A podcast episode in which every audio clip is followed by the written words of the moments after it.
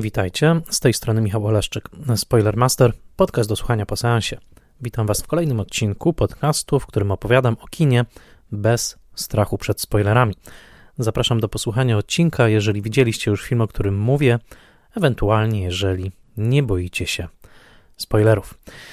Witam Was w kolejnym odcinku 151 e, i zapraszam na opowieść o filmie, który wchodzi na ekrany dzisiaj, w dniu premiery tego odcinka, to znaczy 16 września roku 2022. Mianowicie opowiem Wam dzisiaj o filmie Vortex Gaspara Noe. To jest szósty pełnometrażowy film tego reżysera. Opowiem troszeczkę więcej o nim samym i oczywiście skupię się na samym filmie Vortex. Dodam, że film jest w polskiej dystrybucji dzięki Stowarzyszeniu Nowe Horyzonty, które współpracowało ze mną przy tworzeniu tego odcinka. Między innymi dlatego jestem w stanie udostępnić ten odcinek w dniu premiery kinowej. Zazwyczaj tego nie robię po to, żeby dać czas na zapoznanie się z filmem, o którym mówię. W tym przypadku jednak y, dystrybucja jest na tyle wąska, że mogę tylko namawiać i nawoływać, żeby po prostu łapać Vortex gdzie tylko się da, a kiedy już obejrzycie film, bo oczywiście nie uniknę spoilerów w tym odcinku, wróćcie i dosłuchajcie odcinka do końca. Spoiler Master jest podcastem w całości utrzymywanym przez patronki i patronów w serwisie patronite.pl i to dzięki nim słuchacie tego odcinka w wolnym dostępie i dzięki nim ten odcinek powstał. Dlatego tak bardzo im dziękuję. Szczególnie dziękuję moim patronkom i patronom imiennym, to znaczy Festiwalowi Mediów Człowiek w Zagrożeniu w Łodzi, Łukaszowi Daleckiemu, Agnieszce Egeman, Sebastianowi Firlikowi, Odjemu Hendersonowi, Beacie Hołowni, Annie Jóźwiak, Bartłomiejowi Kłosiewiczowi, Tomaszowi Kopoczyńskiemu, Władimirowi Panfiłowowi, Mateuszowi Stępniowi, Weronice Więsyk, Jackowi Wiśniewskiemu, Jerzemu Zawackiemu i Tomaszowi Mączce, autorom podcastu Let's Mate Movies, blogowi Przygody Scenarzysty, prezentującemu analizy scenariuszowe, a także portalowi Outfilm, oferującemu szeroki wybór filmów o tematyce LGBT+. Spoilermaster jest ponadto oficjalnym partnerem spaceru oscarowego, będącego częścią szlaku Łodzi Miasta Filmu UNESCO.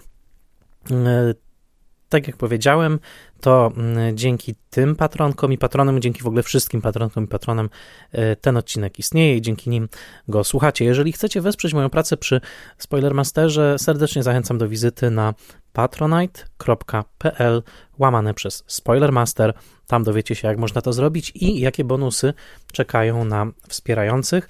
Między innymi jest to mm, newsletter Spoilermastera obszerny, cotygodniowy, czy na żywo odbywane comiesięczne webinary i przynależność grupy zamkniętej, gdzie zdradzam wszystkie plany spoilermasterowe z dużym wyprzedzeniem.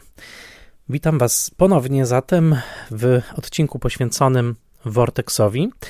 I jest to jednocześnie ten odcinek, w którym próbuję się trochę zmierzyć z twórczością Gaspara Noego. Jest to reżyser niezwykły, to mało powiedziane. Myślę, że jest to reżyser którego nazwisko z miejsca wywołuje spore emocje. Jest to reżyser, który ma wielu zwolenników i wielu przeciwników. Jednocześnie jest to reżyser, który chyba jak żaden inny e, wciela w siebie pewnego ducha kina XXI wieku, dodam, albo przełomu wieku XX i XXI, kina, które w dużej mierze oparło swoją strategię na szoku i konfrontacji. Mówimy o takich twórcach, jak chociażby twórcy francuskiej ekstremy, do której Noe zresztą wbrew sobie, co podkreśla, jest zaliczany. Mówimy o reżyserach, którzy e, szokują w sposób celowy, jak na przykład Michel Haneke, ale jeżeli chodzi o pewne natężenie szoku, a także o pewną konsekwencję w budowaniu całego swojego filmowego dzieła, właśnie na strategii dosyć zniuansowanych technik szokowania i wpływania nie tylko na umysły widzów, ale także na ich ciała, także na ich oczy, także na nasze całe systemy poznawcze, to chyba Gaspar Noé nie ma sobie równych. Dzisiaj oczywiście punktem docelowym będzie film Vortex. E, Vortex oznacza wir. film, który miał swoją premierę na festiwalu w Cannes w roku 2021, ale żeby dobrze zrozumieć film Vortex, który pod wieloma względami jest zaskakujący, wkrada się do niego pewna nuta, można by powiedzieć, jesienna, melancholijna, e, delikatna i czuła, co, czego zazwyczaj byśmy nie kojarzyli z Noem. Aby zrozumieć ten film, trzeba jednak dobrze zrozumieć, skąd Gaspar Noé przychodzi i jak jego dotychczasowa kariera się układała. Dodam, że Noe jest twórcą trochę emblematycznym, tak, także w tym znaczeniu, że jego estetyka, a jest to twórca bardzo wyrafinowany estetycznie na każdym poziomie, od kroju czcionki, której używa, od dekad jest to już ta sama futura, do czołówek swoich filmów, do elementów scenografii, muzyki, dźwięku. Jest to no, człowiek, który ma absolutną świadomość wielorakiej materii kina i także pod tym względem stał się emblematyczny, że jednak no, jedna z najważniejszych firm dystrybucyjnych w Polsce, na pewno taka, która może się chlubić także no, sprowadzeniem w ogóle do Polski pewnego rodzaju nowej kinofilii, to znaczy Gutek Film, już od wielu lat, od ponad dekady, ma w swoim logo, w, swoim, w swojej takiej czołówce właśnie nawiązanie do filmu Wkraczając w pustkę Noego. To jest film z 2009 roku, którego bardzo transowo, rejwowo, neonowa, podprogowa, intensywna czołówka zainspirowała tą kaskadę neonowych nazwisk, jaką widzimy, ilekroć widzimy czołówkę właśnie Gutek Film. Znamy wszyscy te nazwiska, e, odkrywamy czasami w nich nowe, e, patrzymy, żeby nie przegapić żadnego, ale właśnie ten, ta czołówka kończona dźwiękiem takiej świetlówki włączanej i brzęczącej, to przecież jest czołówka stricte zainspirowana Noem, który swoją drogą bardzo się przyjaźni ze swoimi polskimi dystrybutorami e, i odwiedza regularnie Warszawę. Na YouTubie możecie zobaczyć chociażby jego występ pod e, słynną tęczą na placu Zbawiciela, kiedy występuje to występuje Noe mm, przy okazji promocji filmu Love e, jako obrońca owej tęczy, ale Noe po prostu bywa stosunkowo często tutaj, także przy okazji festiwalu Nowe Horyzonty. Ja osobiście dodam, że miałem taką przygodę, to znaczy kiedy film Climax wchodził na ekrany, to jest film z 2018 roku, mm, wybrałem się do kina, właśnie kina warszawskiego, czyli do Muranowa, na jeden z pierwszych pokazów tego filmu. Nie wiedziałem, że pokaz w jakikolwiek sposób będzie specjalny. Był to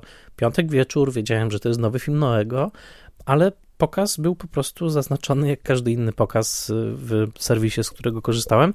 I przyszedłem do sali, widzę, że jest dużo ludzi, no tak, ale to nowy Noe. I widzę, że jakiś facet w flanelowej, kraciastej, czerwonej koszuli chodzi, przygląda się temu tłumowi, potem coś do niego mówi, jakoś to trochę przygapiłem. I nagle zrozumiałem, że to był Gaspar Noe. To znaczy, to był Gaspar Noe, który był obecny na tym pokazie. Z tego co wiem, później odbyła się jakaś impreza w którymś z warszawskich klubów, gdzie on był DJ-em, a ponieważ sam Climax był filmem o dosyć spektakularnej, infernalnej, piekielnej imprezie, e, no domyślam się, że na tamtej imprezie też musiało być co najmniej e, ciekawie. E, mówię o tym nie tylko dlatego, żeby podkreślić, że właśnie estetyka Noego weszła też już w estetykę akurat firmy Gutek Film, ale o tym, że Noe stał się naszym kolegą, naszym przyjacielem, naszym bratem, kimś, kto jeszcze w latach 90. byłby jakoś całkowicie nieosiągalny. Obecnie Noe jest po prostu reżyserem, którego filmy kolejno wchodzą na polskie ekrany, które śledzimy, o których rozmawiamy i który także często e, Polskę, e, Polskę odwiedza.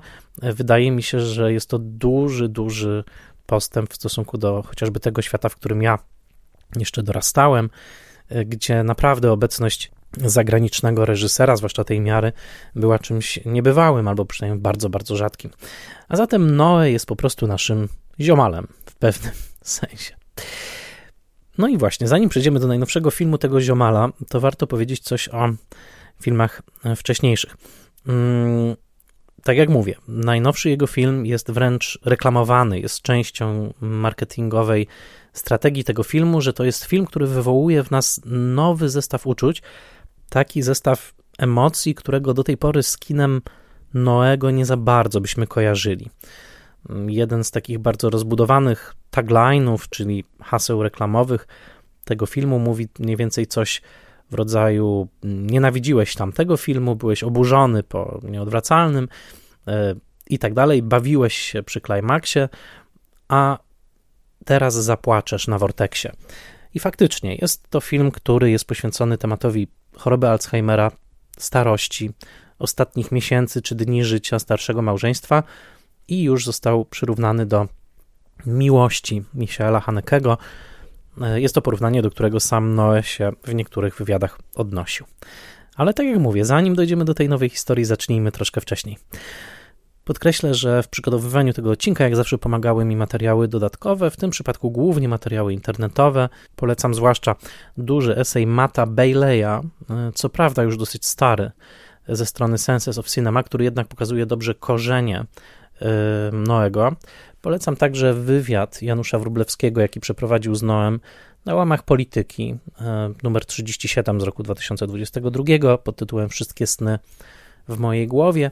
Ja korzystałem jeszcze dodatkowo z wydania Blu-ray filmu Nieodwracalne, które został wydany przez Indicator, czyli ten brytyjski kryterion dla kina troszkę mniej szacownego, w takiej potężnej edycji e, z wieloma, wieloma dodatkami, które też no, dotykają całej kariery Noego, a nie tylko tego jego najbardziej niesławnego filmu z roku 2000 drugiego. Na początku filmu Vortex są napisy końcowe, jak to zawsze, już jako od dłuższego czasu w twórczości Noego. Najpierw dostajemy napisy końcowe, oczywiście czcionką Futura, i tam dostajemy po raz pierwszy widzę w ogóle taki zabieg, mianowicie przy nazwiskach kluczowych współpracowników, to znaczy właśnie E, Gaspara Noego e, i aktorów Dario Argento, który tu występuje jako aktor, mimo że jest głównie reżyserem, i aktorki Françoise Lebrun, pojawiają się ich daty urodzin. Kojarzy mi się to co najwyżej z gadającymi głowami Kieślowskiego, gdzie też każdemu pojawieniu się nowej twarzy towarzyszy data urodzin. Ale e, w takim razie cofnijmy się do tego roku 1963, skoro sam Gaspar Noé nas do tego niejako zachęca w przededniu swoich 60. urodzin. Może nie w przededniu, bo Noe urodził się 27 grudnia, a do 27 grudnia roku 2023 jeszcze czasu zostało troszkę, no ale jest to obecnie reżyser no, 58-letni, w tym roku skończy 59 lat. I myślę, że to, że kieruje nas na samym początku swojego nowego filmu właśnie w stronę daty urodzin, sprawia, że powinniśmy myśleć refleksyjnie o czasie, ale także zastanowić się nad jego własnymi e, korzeniami. E, Noe urodził się w Buenos Aires, przy czym jest prawdziwym kosmopolitą, dlatego że wychowywał się w różnych miejscach. W zasadzie mogę powiedzieć, że jeżeli chodzi o pewien model wychowania światowego, otwartego na sztukę, mm, laickiego także, ale bardzo wrośniętego w najważniejsze ośrodki kulturowe świata, to nie wiem, czy ktoś może przebić Noego, dlatego że nie tylko jego ojciec był bardzo słynnym argentyńskim malarzem, zresztą żyjącym do dzisiaj, Luis Felipe Noe.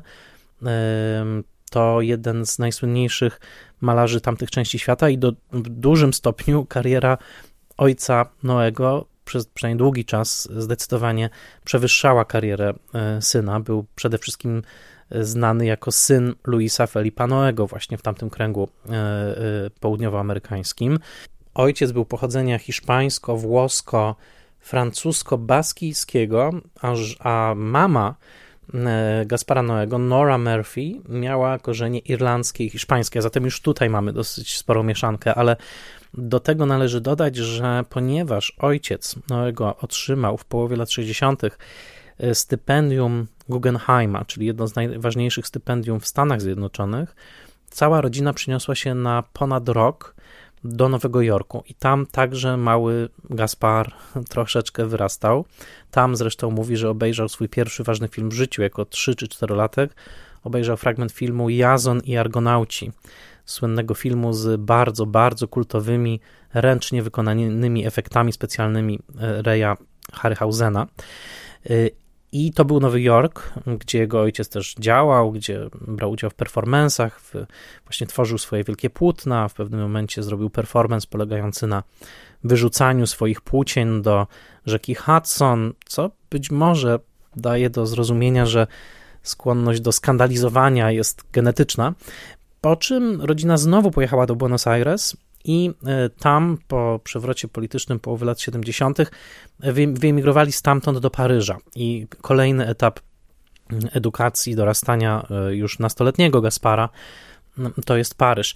E, ja sobie nie wyobrażam lepszego, lepszego zestawienia, to znaczy Buenos Aires, Nowy Jork i Paryż przy czym podkreślę, w Buenos Aires nigdy nie byłem, znam je tylko z opisów i y, także z relacji osób, które tam mieszkają, które mówią o życiu kulturalnym tego miasta, o jego niebywałym takim rozwibrowaniu kulturowym zawsze w mojej wyobraźni i także w relacjach osób bardzo mi bliskich e, jest jak, niemalże takim ideałem właśnie miasta kosmopolitycznego, bardzo, bardzo e, nastawionego na kulturę mm, wysoką e, i popularną zresztą też.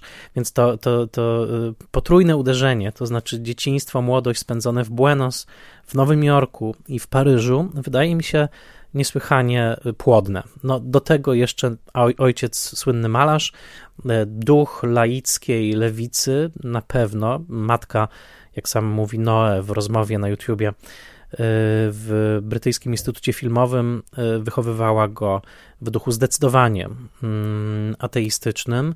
Mówiła wręcz, jeżeli widzisz księdza, przejdź na drugą stronę ulicy, co później u syna zaowocowało wzmożeniem przynajmniej zainteresowania religiami świata, bo nie wzmożeniem religijności. W rozmowie z Januszem Wrublewskim Noe określa się jako totalny ateista. W każdym razie to połączenie właśnie e, tej laickiej lewicy z mm, e, światem artystycznym, z tą, z tą niebywałą płodnością wszystkich tych miast, w których, dodajmy, właśnie w latach 60. i 70. naprawdę dużo się dało, bo mały Gaspar mógł biegać po tym samym Union Square, na którym w tym samym czasie przechadzał się Andy Warhol. Co prawda, jeszcze wtedy Gaspar może nie chłonął tak bardzo sztuki, ale jego ojciec na pewno był y, dobrze zaznajomiony z tym, co się na tej y, scenie działo, więc mm, na pewno już od tych wczesnych lat Gaspar mm, na, na, nasiąkał po prostu tą artystyczną atmosferą. No to wszystko mm, w skrócie owocuje faktem, że y, Noe, który studiuje fotografię i film już w Paryżu, w roku 1985, e, czyli w wieku tak naprawdę 21-22 lat, kończy swoje pierwsze krótkie e, filmy. I, I, tak się zaczyna jego powolny, powolny wzrost jako e, filmowca, przy czym on zachowuje ten kosmopolityczny charakter. Jedyna twierdza, jakiej mu się nie udało sforcować, ale też trudno sobie wyobrazić, jak to sforsowanie mogłoby wyglądać, Mm, to jest oczywiście mainstreamowy Hollywood. Hollywood nie zaprosiło go nigdy do kreowania jakiegoś wysokobudżetowego produktu. Mm, no ale myślę, że to ze strachu, bo jeżeli ktoś kręci taki film jak Nieodwracalne, to naprawdę pewnie ten wilczy bilet do Hollywood już ma zapewniony. Natomiast y, projekty mm, Noego jako takie są niesłychanie kosmopolityczne, są bardzo otwarte na współpracowników właśnie z różnych części świata. Przykładem chociażby Vortex, gdzie mamy włoskiego reżysera Dario Argento, e, który zresztą jest zidentyfikowany w tym filmie jako włoski tata, który zawsze krzyczy.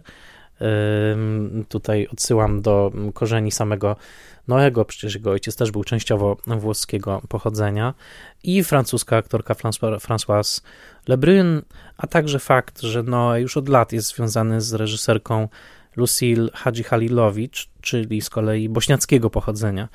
Mm, reżyserką e, i mają wspólną funkcję, firmę produkcyjną. No, plus ciągłe zapraszanie różnych właśnie twórców, czy to z włoskiej kultury, jak Monika Bellucci w Nieodwracalnym, czy z francuskiej mm, Vincent Cassel i tak dalej, i tak dalej. To wszystko y, od razu go pozycjonuje jako właśnie takiego twórcy kosmopolitycznego, który na dodatek, co ważne, mimo że zaczyna w obrębie kina francuskiego, jego pierwszy pełnometraż to rok 1998 i film Sam przeciw wszystkim, od razu startuje z perspektywy kogoś, kto krytykuje tą francuską kulturę. E, to jest bardzo wyraziste, zresztą sam on nazwał ten pierwszy pełnometrażowy film filmem antyfrancuskim, a początek klimaksu z tą wielką francuską flagą i z ironicznym napisem, że ten film bodajże ma propagować wartości narodowe, to, to jest jego duży dystans właśnie do takiej zatęchłej, y, ksenofobicznej jego zdaniem, z drugiej strony bardzo snobistycznej y, kultury, mm, kultury francuskiej. Y, I no, to jest twórca, który od początku bardzo poszukuje swojego nowego języka. I jakby opisać ten język? No, oczywiście już powiedziałem to słowo szok, tak, ale Matt Bailey w tym już dosyć starym eseju z Senses of Cinema zwraca uwagę na zakorzenienie mm, twórczości Noego w takiej starej tradycji, która nazywa się kinem atrakcji. Kino atrakcji odnosi się głównie do eseju Siergieja Eisensteina z roku 1923, to znaczy montaż atrakcji, ale także do badań takiego badacza mm, kina Toma Gunninga, który przyglądał się wczesnemu kinu, bardzo wczesnemu, takiemu jeszcze z XIX wieku, i mówił, że wczesne widowiska filmowe to było właśnie kino atrakcji. O co tutaj chodzi w największym skrócie, bo przecież nie o to, że przemoc obecna w filmach Noego jest atrakcją w znaczeniu takim potocznym, prawda? Czymś, na co fajnie jest popatrzeć, bo jest ciekawe. Nie. Eisenstein i to, co Gunning też pisze, e, kino atrakcji czy montaż atrakcji miał być rodzajem działania artystyczno-politycznego, które poprzez pewne stłoczenie bardzo silnych bodźców, silnych bodźców wzrokowych, słuchowych, cielesnych, fabularnych, miało wytrącać widza, miało wprawiać widza w taki ciągły stan pobudzenia i wytrącać widza z łatwej identyfikacji z tym, co dzieje się na ekranie. Chodziło o to, żeby widz nie zatapiał się tak jak masło w historię, jak to się na przykład zatapiamy z przyjemnością w dziesiątki odcinków Downton Abbey, prawda, na BBC, czy na, w inne dobrze opowiedziane seriale. Właściwie te dobrze opowiedziane seriale dnia dzisiejszego to jest totalne zaprzeczenie kina atrakcji. Otóż ten montaż atrakcji ma polegać na tym, że widz co chwilę otrzymuje coś w rodzaju elektrycznego porażenia, szoku, że co chwilkę ktoś nas nawet nie tyle szczypie w ramię, co po prostu razi prądem. Słabiej, średnio, coraz silniej y, i każe przemyśleć nasz, naszą relację do tego, co jest na ekranie, naszą relację do bohatera, do jego motywacji, ale także do całego spektaklu, który tworzy Gaspar Noé.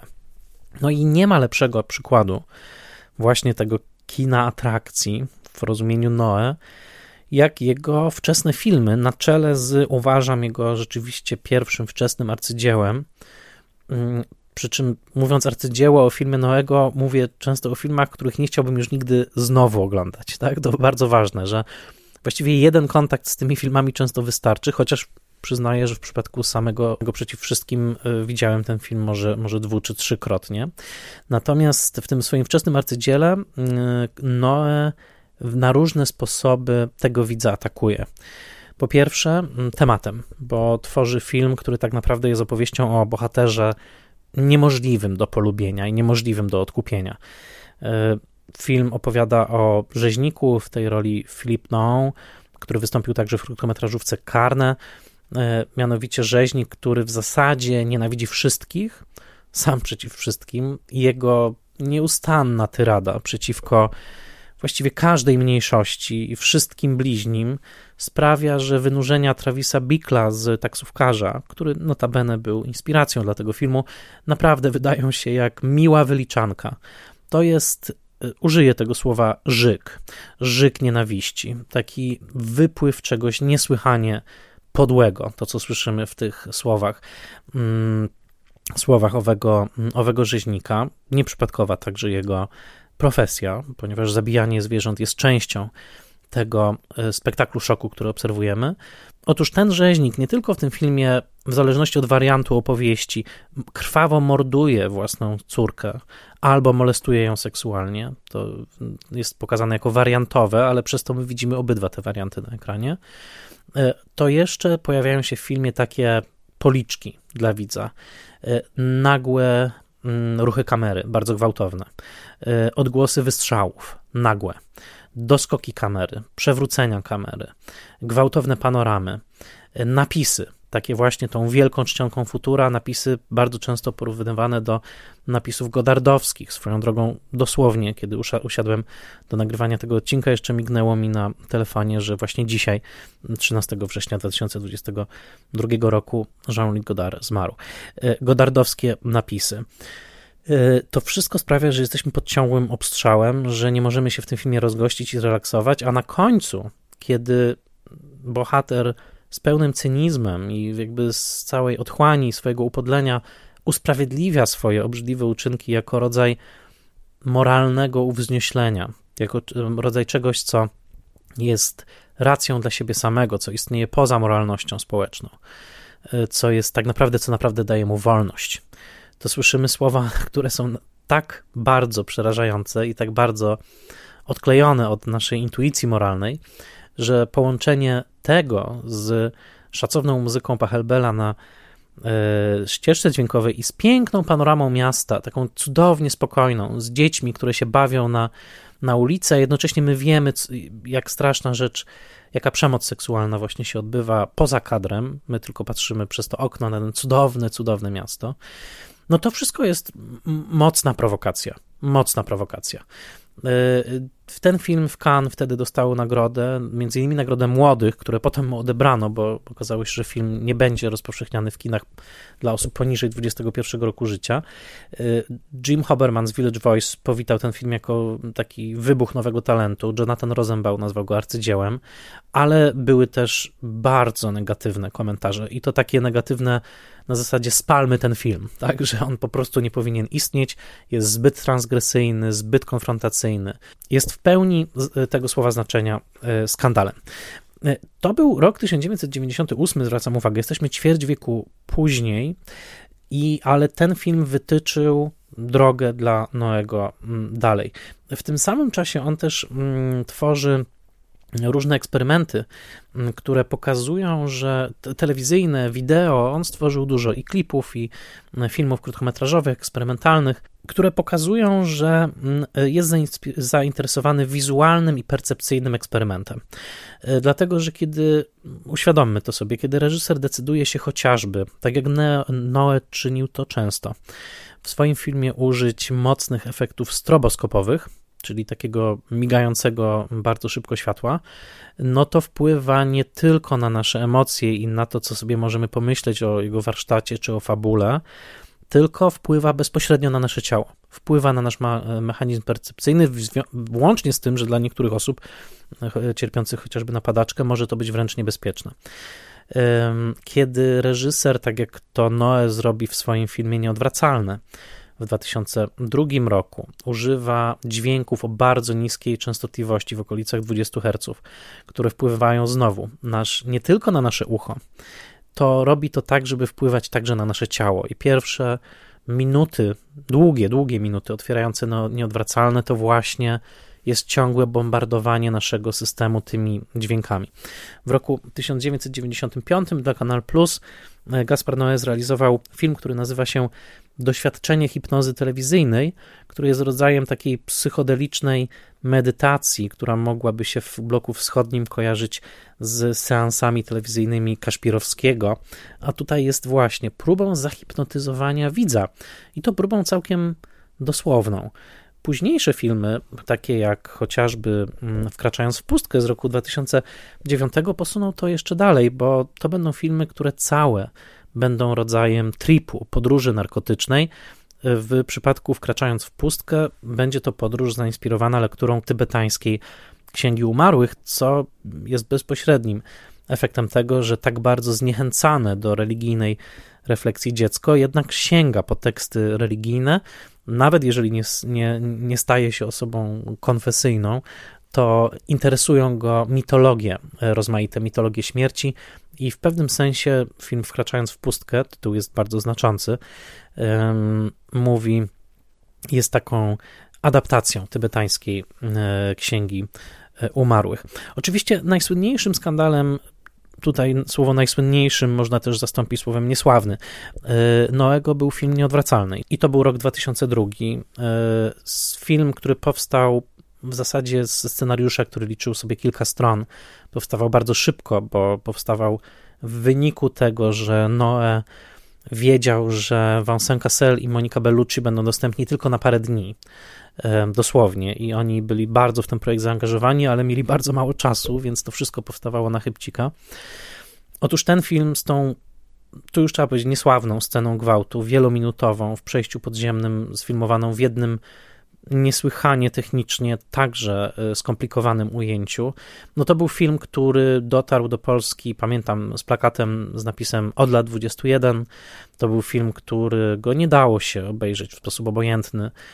To jest film, którego y, siła taka przywalenia widzowi tą, tą sceną była no, nie, nie, niemożliwa do porównania z niczym innym. Znaczy nie znam w, w żadnym mainstreamowym kinie y, żadne, żadnej sceny, która by mm, była bardziej, bardziej konfrontacyjna, szokująca, bezlitosna.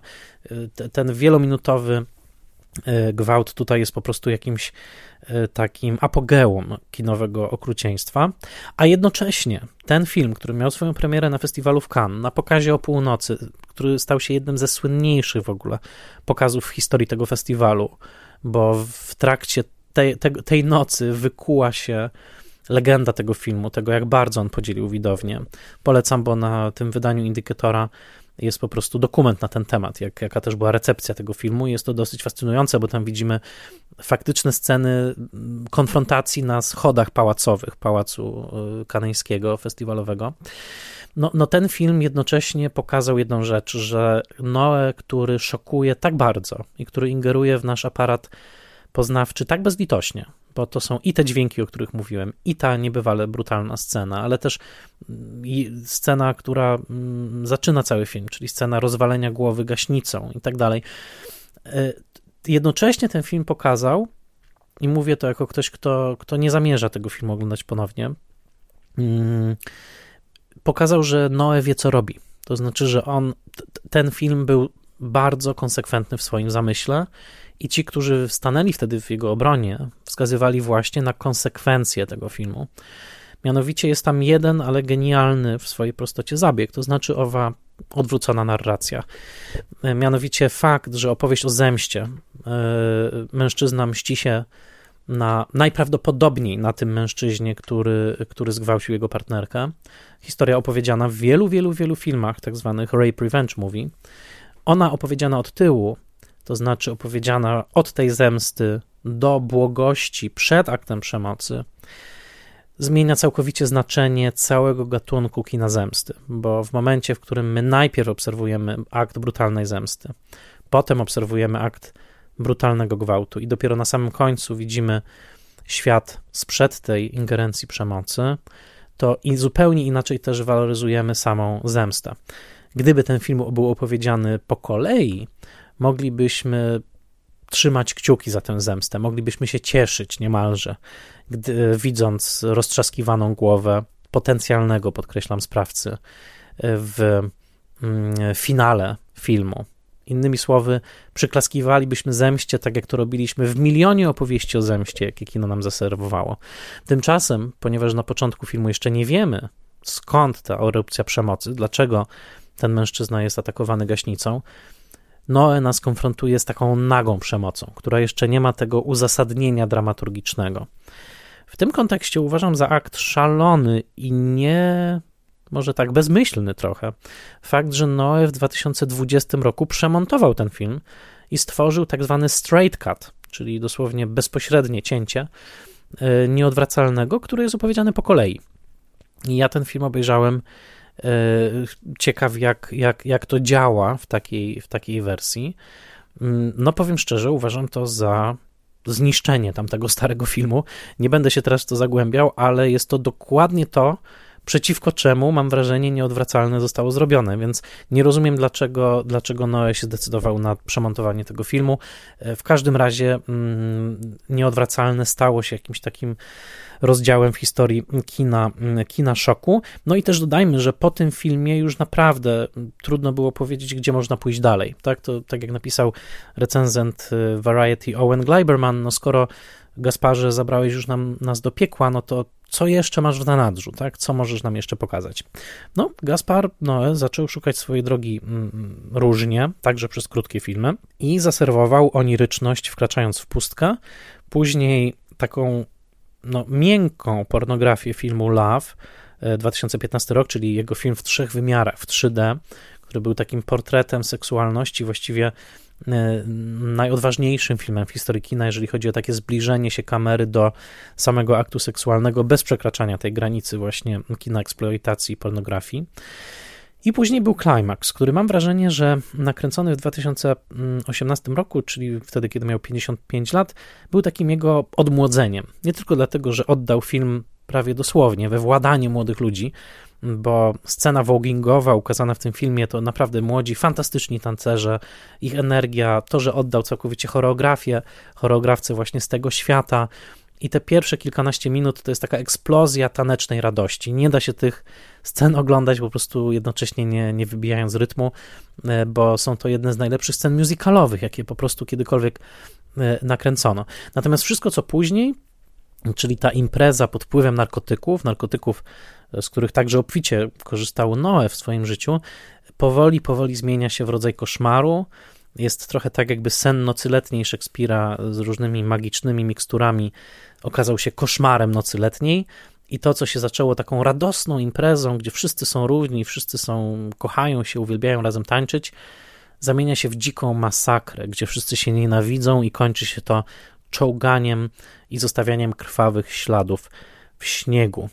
E, no, kto wie, czy film Climax nie dotyka bezpośrednio najważniejszego tematu Noego, jakim jest pozorność cywilizacji, jakim jest to, e, co widzimy także w Nieodwracalnym, kiedy to e, kochankowie Vincent Cassel i Monika Bellucci uprawiają bardzo delikatną miłość, jednocześnie rozmawiając ze sobą w takiej długiej, intymnej, bardzo, bardzo ciepłej też scenie łóżkowej, a w tym samym mieszkaniu jest plakat 2001 Odysei Kosmicznej, ulubionego filmu Noego, który sugerował, prawda, przekształcenie, odsyłam do odcinka o 2001, e, takie przekształcenie człowieka w coś lepszego, prawda? Zaczęli, zaczynaliśmy jako małpa, skończymy jako bogowie.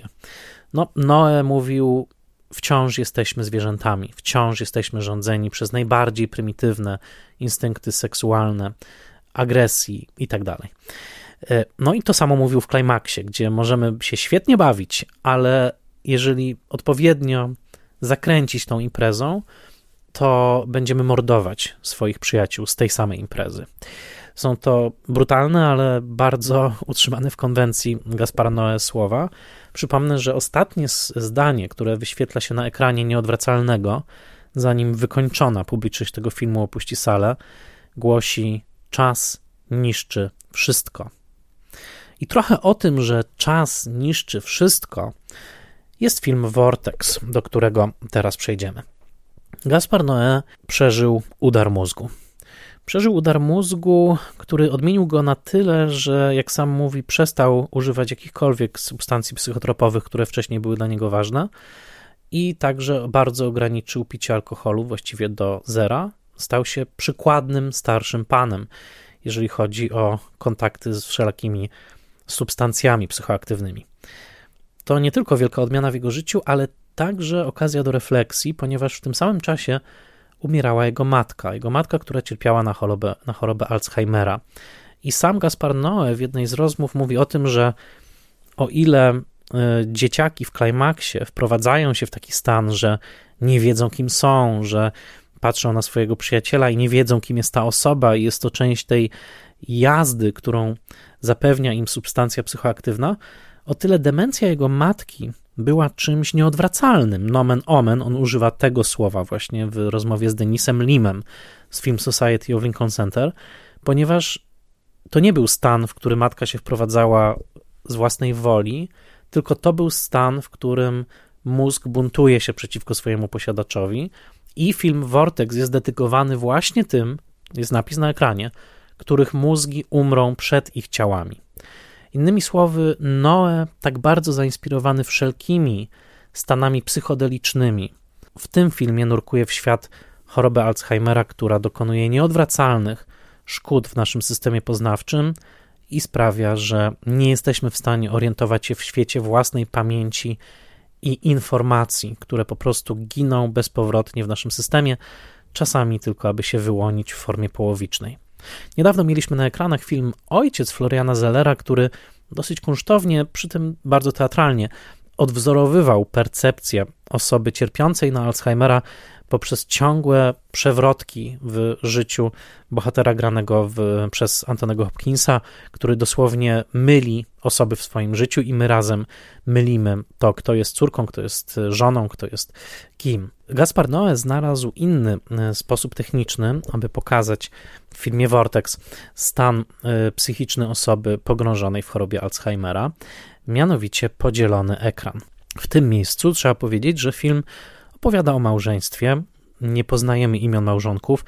E, grają ich włoski reżyser Dario Argento, znany chociażby z odgłosów, czyli Suspiri, czy Głębokiej Czerwieni, mistrz giallo, włoskiego horroru, bardzo kunsztownego, stylowego, wciąż tworzący filmy, a żonę gra Françoise Lebrun, która znana jest przede wszystkim ze swojej legendarnej roli Weroniki, swoją drogą Polki, w filmie Mama i Dziwka z roku 1973. Tamten film nakręcił Jean Eustache. To genialne, prawie czterogodzinne arcydzieło późnej, a właściwie taki pogrobowiec kontrkultury, pokazujący totalną katastrofę, jaką okazuje się rewolucja seksualna już w takim swoim wydaniu późnym, pozbawionym radości, e, niosącym tylko i wyłącznie samotność i alienację. Polecam i mam nadzieję, że kiedyś opowiem Wam o tym filmie. Jest to naprawdę wybitny film, który ostatnio doczekał się też mm, rekonstrukcji cyfrowej. Miejmy nadzieję, że trafi w jakimś dobrym wydaniu na Blu-raya. Otóż François z Lebrun tam zagrała Weronikę, mm, dziewczynę, mm, jedną z partnerek y, Żana Piera Leoda. I tam miała taką słynną scenę, a właściwie kilka scen, długich monologów, ale jeden z monologów jej naprawdę był bardzo, bardzo długi, gdzie ona się zwierzała właśnie z takiego poczucia alienacji, jednocześnie opowiadała właśnie o swoich różnych partnerach, o tym, że nie odnajduje w tych relacjach seksualnych jakiegoś ukojenia. No i to, to jest słynny monolog. W ogóle twarz Françoise Lebrun, zwłaszcza w takim charakterystycznym sweterku, w tym bardzo kawiarnianym filmie, bo większość toczy się po prostu w kawiarniach w trakcie długich rozmów, jest taką ikoną kina francuskiego. Po prostu tej twarzy się nie da, nie da zapomnieć z tamtego e, majstersztyku i Stasza. No i tutaj po latach, oczywiście Françoise Lebrun była aktywną aktorką, ale po latach właśnie ją obsadził Noe w swoim filmie, jednocześnie powtarzając gest, który zrobił 10 lat temu Michel Haneke w filmie Miłość, bo w Miłości która też opowiadała o Alzheimerze, o ostatnich właśnie latach życia pary małżeńskiej. Tamtą kobietą była Emmanuelle Riva, czyli legendarna francuska aktorka kojarzona z Hiroshima moją miłością, a zatem też z takim no, kamieniem milowym kina francuskiego. No, partnerem był Jean-Louis Trintignant. E, tutaj zamiast Rivy mamy właśnie Françoise Lebrun, a zatem znaczące obsadzenie, tym bardziej, że Noé mówił, że mm, podziwiał Lebrun za jej gigantyczny monolog, a tutaj obsadzenie ją w roli kobiety, która traci swoją kontrolę nad słowem i która często nie potrafi wypowiedzieć więcej niż paru sylab, jest bardzo znaczące. Mam wrażenie, jest takim pokazaniem, że ta sama kobieta, którą kojarzymy właśnie z tego ponad 10-minutowego monologu, y, ona obecnie już całkiem dosłownie nie potrafi zebrać myśli w jakikolwiek klarowny, mówiony komunikat. To jest obsada i film y, byłby dosyć zwykłą opowieścią właśnie o takich małżonkach, którzy zmagają się z problemem Alzheimera. Kobieta mm, w tym związku cierpi na Alzheimera, mąż próbuje napisać książkę pod tytułem Psyche o związkach kina i snu, co nie dziwi ani w przypadku Dario Argento, który gra tę rolę, ani w przypadku Gaspara Noego, który ten film e, nakręcił. E, no i spoilerując, e, w końcu dochodzi do śmierci męża. Po pewnym czasie orientujemy się, że on tę żonę zdradzał, utrzymywał cały czas relacje z inną kobietą. Jednocześnie jest tam zarysowana relacja z synem, który był narkomanem, obecnie już jest czysty, jest także filmowcem, więc jest taka sugestia przekazywania tego zawodu artystycznego, co myślę, że dla Noego też ma pewne znaczenie. Y, I koniec końców umiera także i ona, która była farmaceutką w swoim życiu wcześniejszym i jest też taka sugestia, że być może ona mieszała jakoś leki swoje i męża, więc kto wie, czy też do jego śmierci się nie, nie przyczyniła. Być może byłaby to jakaś taka um, ukryta zemsta za tą, za tą niewierność, y, o której być może wiedziała, ale to wszystko jest w sferze domysłów. Natomiast bardzo istotne jest, że film nas doprowadza już do momentu pogrzebu. Jest pogrzeb y, kobiety, żony. Widzimy urnę z prochami, która jest chowana w krypcie. Muzyką na pogrzebie jest motyw muzyczny Georgesa Delery z filmu Pogarda Godarda, który właśnie zmarł dzisiaj. Bardzo charakterystyczny, taki liryczny motyw który Apogarda, jak pamiętamy, była filmem o śmierci kina, o tym, że kino się zmienia, samo kino się zmienia, umiera e, na naszych oczach, już w latach 60. tak mówiono, więc tutaj fakt, że śmierci i pochówkowi e, François Lebrun towarzyszy muzyka z Pogardy jest dosyć, dosyć znaczący, przy czym cały film doprowadza nas do takiego właściwie wyzerowania, co bardzo istotne, także mieszkania, w którym działa się akcja, bo e, film dzieje się w takim naprawdę bardzo zagraconym, pełnym książek filmowych, plakatów, wszelkich memorabiliów filmowych w mieszkaniu e, e, właśnie paryskim, z pięknym tarasem, taki właściwie idealny sen, sen o cudownym mieszczaństwie, przy czym na końcu widzimy slajdy, kiedy to mieszkanie jest powoli opróżniane ze wszystkiego, kiedy powoli te książki są najpierw układane, potem giną, na końcu zostają gołe ściany. Chciałoby się powiedzieć, czas niszczy wszystko, tak jak w 2002 roku Noe powiedział już nam na końcu nieodwracalnego. To wszystko byłoby ciekawe samo w sobie, mam wrażenie, gdyby było nakręcone tradycyjnie, ale jest jeszcze ciekawsze z tego powodu, że Noe nakręcił ten film w sposób niemalże awangardowy. Na czym polega ta awangardowość i niezwykłość tego filmu? Otóż jedynie pierwszych parę minut rozgrywa się na szerokim, pojedynczym ekranie. Po paru minutach, kiedy bohaterowie leżą w łóżku, e, Dario Argento po lewej François Lebrun po prawej stronie, nagle na naszych oczach ekran zaczyna się dzielić na dwie połowy. Te dwie połowy się troszkę od siebie oddalają, i od tego momentu Vortex jest już filmem rozgrywanym na dwóch ekranach. Przez niemalże pierwszą godzinę jeden ekran jest przypisany ekran lewy jest przypisany Dario Argento, a ekran prawy jest przypisany François Lebrun. Prowokacyjność tego gestu, który pokazuje, no cóż, oddzielenie tych dwóch światów, to, że ci ludzie się zatapiają, mąż i żona, w dwóch różnych rzeczywistościach, na początku wydaje się prawie niepotrzebne, dlatego że oni się poruszają w tej samej przestrzeni i domyślam się, że naprawdę subtelnej choreografii kamery wymagało to, żeby po prostu operator nie wchodził w drogę drugiej kamerze, która kręciła w tym czasie e, drugiego, drugą aktorkę czy drugiego aktora, wykonawcę w tej scenie. Więc na początku myślimy, ach, no to taki troszkę efekciarski zabieg. No będziemy teraz oglądać sceny identyczne w zasadzie, tylko że na dwóch kamerach z troszkę z różnych kątów ale te ich światy zaczynają się coraz to bardziej rozjeżdżać. Mąż zostaje w domu, pisze swoją książkę. Żona idzie do sklepu, jest tam całkowicie zagubiona. Wtedy orientujemy się właśnie, że cierpi na Alzheimera. E, pierwszy, pierwszy moment, kiedy oni nawiązują kontakt wzrokowy, to jest taki cudowny moment, kiedy oni patrzą przez okna e, po obydwu stronach swojego tarasu. To jest taki przepiękny, naprawdę śliczny taras, który po obydwu stronach przeciwległych jest okno i oni patrzą na siebie nawzajem. Pod koniec, kiedy mieszkanie będzie już puste, już opuszczone przez nich i opróżnione z mebli, dostaniemy powtórzenie tego ujęcia, przeciw ujęcia, jednocześnie kontemplując pustkę, jaką po sobie zostawili. Ale ten zabieg z podzielonym ekranem, a znamy filmy w całości rozegrane na podzielonym ekranie, chociażby kultowe Chelsea Girls, które Andy Warhol kręcił w Nowym Jorku dokładnie wtedy, kiedy mały Gaspar biegał po Nowym Jorku, czyli w roku 65 i 66, albo film Timecode, podzielony na cztery ekrany Mike'a Figisa, albo nowa książka, podzielona na dziewięć ekranów, to słynny, wybitny, krótki film Zbigniewa Rybczyńskiego. Tutaj jesteśmy cały czas skonfrontowani z tymi dwoma ekranami, w pewnym momencie mm, troszkę zostaje zmieniona logika tego podziału. To już nie jest tak, że lewa część jest zawsze męża, prawa jest zawsze żony. W pewnym momencie pojawia się także syn, on także staje się ważną postacią, ale efekt jest piorunujący i tu muszę oddać sprawiedliwość prawdziwemu geniuszowi Noego, bo to jest tak prosty pomysł. Technicznie trudny do wykonania, ale jako koncept jest to bardzo proste. Natomiast efekt jest wstrząsający. Rzeczywiście widzimy dwa osobne światy, które pogrążają się, podróżując na paralelnych, równoległych, ale jednak oddzielnych spiralach w dół, co podważa w ogóle taką myśl, że można cierpieć i umierać razem, bo ci ludzie tak do końca razem nigdy nie są.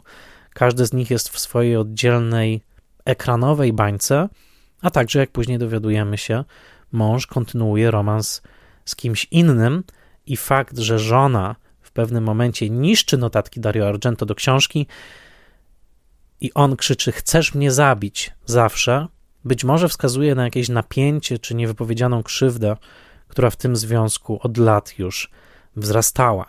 A zatem nie jest to idylliczny portret małżeństwa, mimo że na początku mogłoby się tak wydawać, bo przecież słyszymy cudowną piosenkę Françoise Hardy, troszeczkę kiczowatą, Moja przyjaciółka Róża, Mon ami la rose z roku 65, która śpiewa o tym, że róża jest najpiękniejszym kwiatem, a potem opłakuje jej śmierć.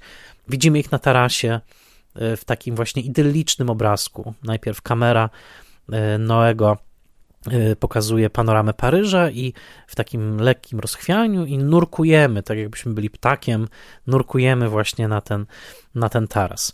To swoją drogą jedna z ulubionych y, figur stylistycznych Noego, właśnie pejzaż miejski i kamera, która nagle nur, nurkuje, wybiera sobie jakiś obiekt, tyle że w nieodwracalnym wybiera sobie ostry klub Sadomaso, a w tym filmie wybiera sobie idylliczny tarasik z dwójką staruszków ale cały film pokazuje, że po pierwsze jest to rodzina, jak sam Dario Argento mówi, bardzo mała.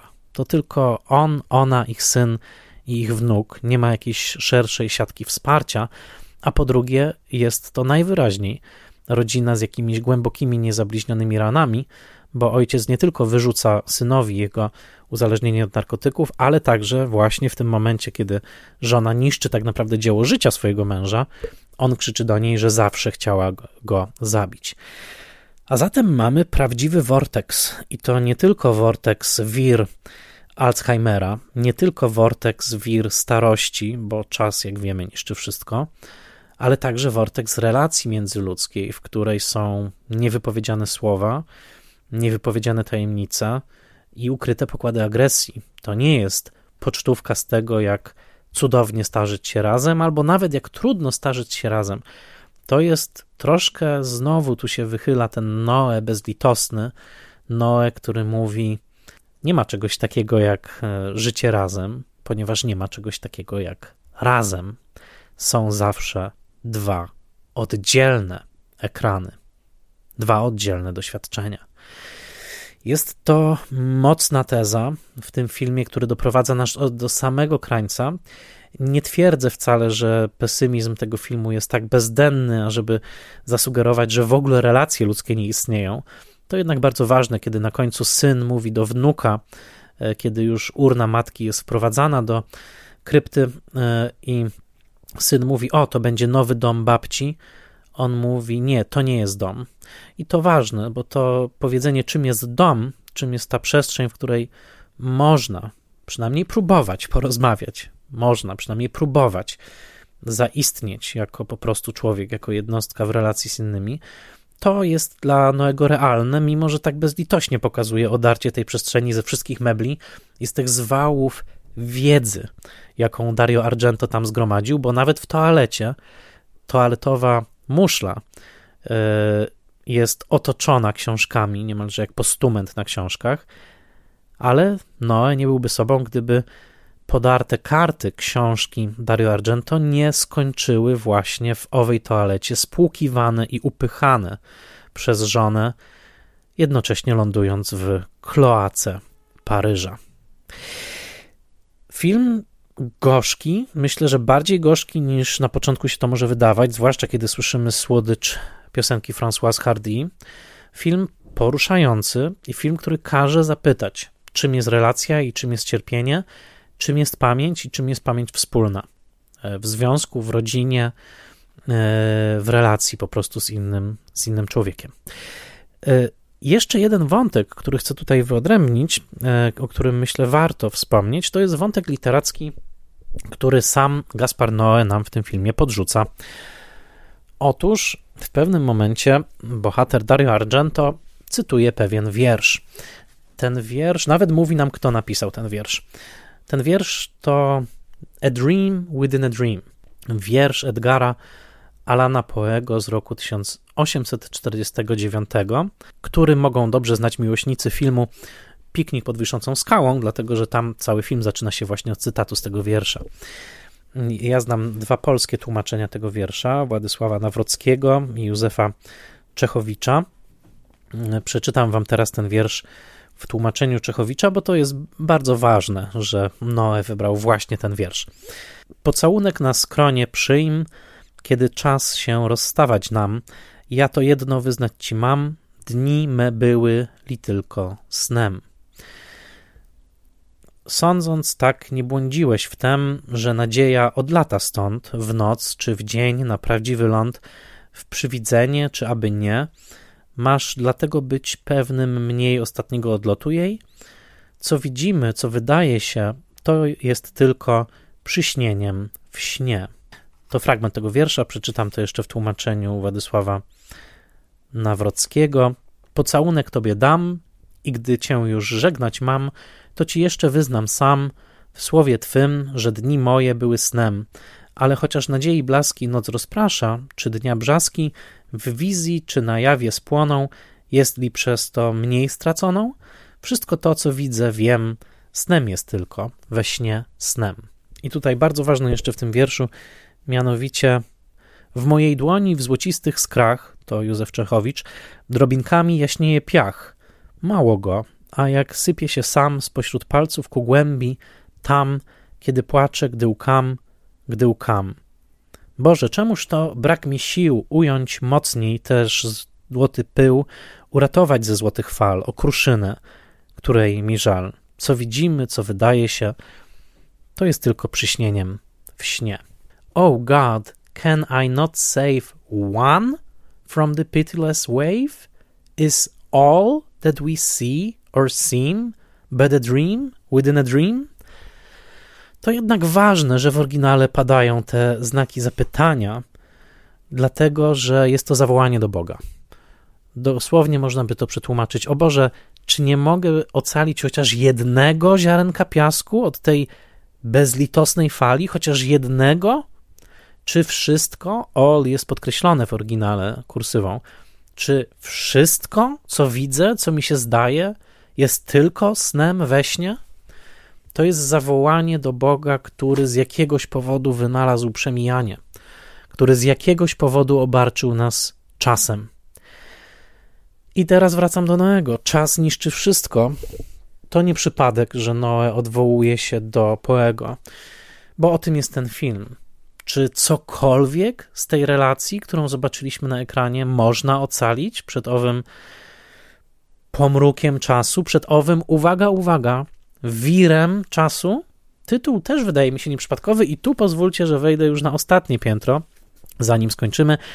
Mianowicie na piętro lekkiej nadinterpretacji, a może wcale nie. Vortex, psychę, sen we śnie.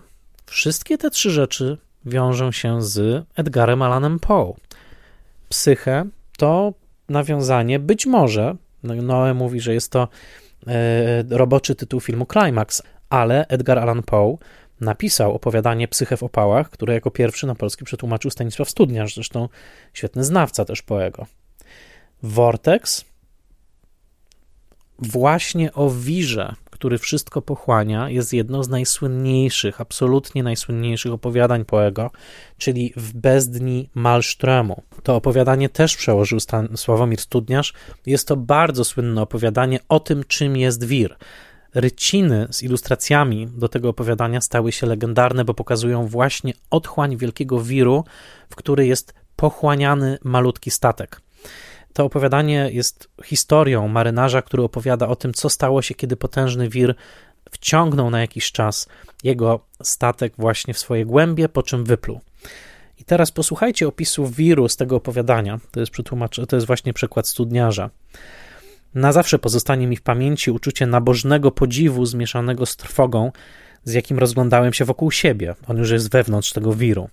Nasza łódź zawisła, jakby mocą, mocą czarów, na wewnętrznej powierzchni leja, o gigantycznym obwodzie i przepastnej głębokości, którego nieskazitelnie gładkie ściany można by wziąć za lity heban. Wrażeniu temu przeczył jednak ich zawrotny, dookolny pęd. Mieniły się ponadto upiornym blaskiem, skąpane w złocistym zalewie księżycowej poświaty, spływającej po czarnych zwałach kołującej wody hen w otchłanną czeluść. Niesamowity opis tego potężnego wiru, który wciąga e, narratora i który wydaje się taką rozwartą i głodną ludzkiej skończoności, nieskończonością. Owa mgła, czy też tuman wodnego pyłu zapewne był wynikiem ścierania się potężnych ścian leja, zbiegających się u jego podstawy, lecz świdrującego wrzasku, jaki wzbijał się stamtąd pod niebiosa, nie podejmuje się opisać. Takie wielkie morskie wiry wspaniale pokazał Guillermo del Toro w filmie Pacific Rim, natomiast wydaje mi się, że ten wir Noego i wir Poego, nawet ich nazwiska brzmią podobnie, wcale nie są tak od siebie odległe. W opowiadaniu yy, właśnie z roku 1841, czyli owa w bezdni Malströmu, Poe opisuje tak naprawdę przerażenie człowieka, który zagląda w otchłań matki natury, w otchłań naturalnego świata, który jest całkowicie obojętny na jego życie i egzystencję, który tylko i wyłącznie chce go pochłonąć. I wydaje mi się, że coś z tego przerażenia jest także w Noem, kiedy pokazuje nam, jak skutecznie czas niszczy wszystko, zaczynając od mózgu, a kończąc na ciele i dopisując postscriptum w postaci owego pustego mieszkania w filmie Vortex, czyli właśnie wir. Psychę, Vortex, sen we śnie, czy Noe mówi zgodnie z tym, co powiada E, Januszowi Wróblewskiemu w wywiadzie, że jest totalnym ateistą, a zatem totalnie nic nas po śmierci nie czeka. Tego już nie wiem, jest to trochę bardziej skomplikowane, ale kto wie, czy jakiś okruch swoistej nadziei nie jest do odnalezienia właśnie jak to ziarnko piasku, być może jednak wydarte owemu czasowi w twórczości samego Poego. W tym sensie namawiam Was do tego, żeby poczytać Poego, pooglądać Noego i zastanowić się, czy tak jak Poe był romantykiem amerykańskim, dekadenckim, ale jednak, to czy Noe nie jest dekadenckim romantykiem naszego czasu, jednak chociażby cytując w scenie niszczenia rękopisu muzykę z filmu Dawno temu na Dzikim Zachodzie, muzykę Ennio Morricone, która pobrzmiewa w filmie Vortex, Pamiętamy, że scenarzystą, jednym ze scenarzystów filmu Leone, był właśnie Dario Argento, a więc być może to dzieło sztuki, czyli być może właśnie e, film dawno temu na Dzikim Zachodzie jest tym ziarenkiem, który dało się ocalić. To jedna tylko z możliwości. Ja na końcu chcę zacytować Sławomira Studniarza, książkę pod tytułem Tragiczna wizja rzecz o nowelistyce Poego. Mm, studniarz tutaj właśnie opisał właściwie taką filozofię e, Poego. I cała ta książka jest analizą opowiadań Poego, e, które też studniarz tłumaczy. I jest takie pytanie, czy w tych wszystkich opowieściach jest jakakolwiek wizja nieśmiertelności? Czy Poe chce nam powiedzieć, że rzeczywiście krypta nie jest domem, jak powiedział bohater filmu Noego, czy też, no właśnie, czy też jest jakaś siła, która, mówiąc wprost, przerasta siłę śmierci. Oj, jesteśmy na wysokich rejestrach dzisiaj, przepraszam, ale to wina Noego i Poego. Dobrze, i teraz pozwólcie, że przeczytam ostatni ustęp książki Studniarza, zakończony cytatem z Poego. Z tym was zostawię. Jest to jak najbardziej uzasadnione w kontekście filmu, który cytuje Poego kilkukrotnie E, i tak jak mówię, który być może jest bardziej związany z poem niż nam się na pierwszy e, rzut oka wydaje. Cytuję Sławomira Studniarza. należy tu podkreślić zasadniczo afirmatywny i antytragiczny charakter wizji ukazanej w Eurece Poego. Jaźń nie zanika, nie rozpływa się niczym kropla w oceanie boskości. Owszem, jaźń dla Poego stanowi cząstkę boskiej istoty, lecz indywidualna tożsamość to nic innego jak świadomość jej oddzielenia od całości. Relacja między świadomością jaźni jako boskiego pierwiastka, w którym ma ona swój udział, a poczuciem indywidualnej tożsamości jest dynamiczna. Gdy to ostatnie słabnie, oznacza to zarazem wzrost świadomości jako takiej, świadomości wszystkiego, co wszystkie żywe istoty odczuwają, każda z osobna. Warto w tym miejscu przytoczyć za Leonem Chai odręczną notatkę sporządzoną przez Poego na marginesie egzemplarza Eureki znalezionego w bibliotece Rufusa Griswolda. Cytat z Poego. Utrata naszej indywidualnej tożsamości przestanie nas dręczyć z chwilą, kiedy uzmysłowimy sobie, iż ów proces, przedstawiony powyżej, to nie mniej, nie więcej jak wchłonięcie w siebie przez każdy poszczególny rozumny byt wszystkich pozostałych rozumnych bytów, czyli wszechświata.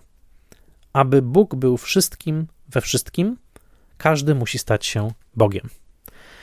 Jeśli chcecie prześledzić bliżej to filozoficzne rozumowanie, zapraszam do książki Sławomira Studniarza Tragiczna Wizja, ale wcale nie wydaje mi się, że u tego totalnego ateisty, jakim jest Noe, że ten cytat się nie odnosi do Vortexu. Myślę, że właśnie się odnosi. Myślę, że Noe poszukuje jakiegoś rodzaju świeckiej metafizyki, w której ta powolna utrata świadomości, którą obserwujemy w filmie Vortex, to powolne zanurzanie się w ów wir czy malsztrem, jest jednak częścią jakiegoś większego porządku. To, jak ono jest nazwane i jak można w ogóle zacząć nawet o nim rozmawiać, zapewne już Noego by nie interesowało, ale myślę, że to nie jest tak, że Noe nie jest zainteresowany tym, co wieczne. Przypomnę, że tytuł jego poprzedniego filmu, trwającego niecałą godzinę, brzmiał Lux Eterna, a zatem Światło wieczne. Czy Noe zamyka się w trumnie razem ze swoimi bohaterami, w tej trumnie, w której jest mnóstwo książek o starym, dwudziestowiecznym kinie. Widzimy tomy o Siostromie, o Marcelu Carnet, o Dreyerze. Widzimy nawet fragment filmu Dreyera, Wampir, gdzie bohater jest zamykany w trumnie i jest to pokazane z punktu widzenia tego bohatera. Przypomnę, że wkraczając w pustce jest nakręcone z punktu widzenia duszy, która uleciała z ciała.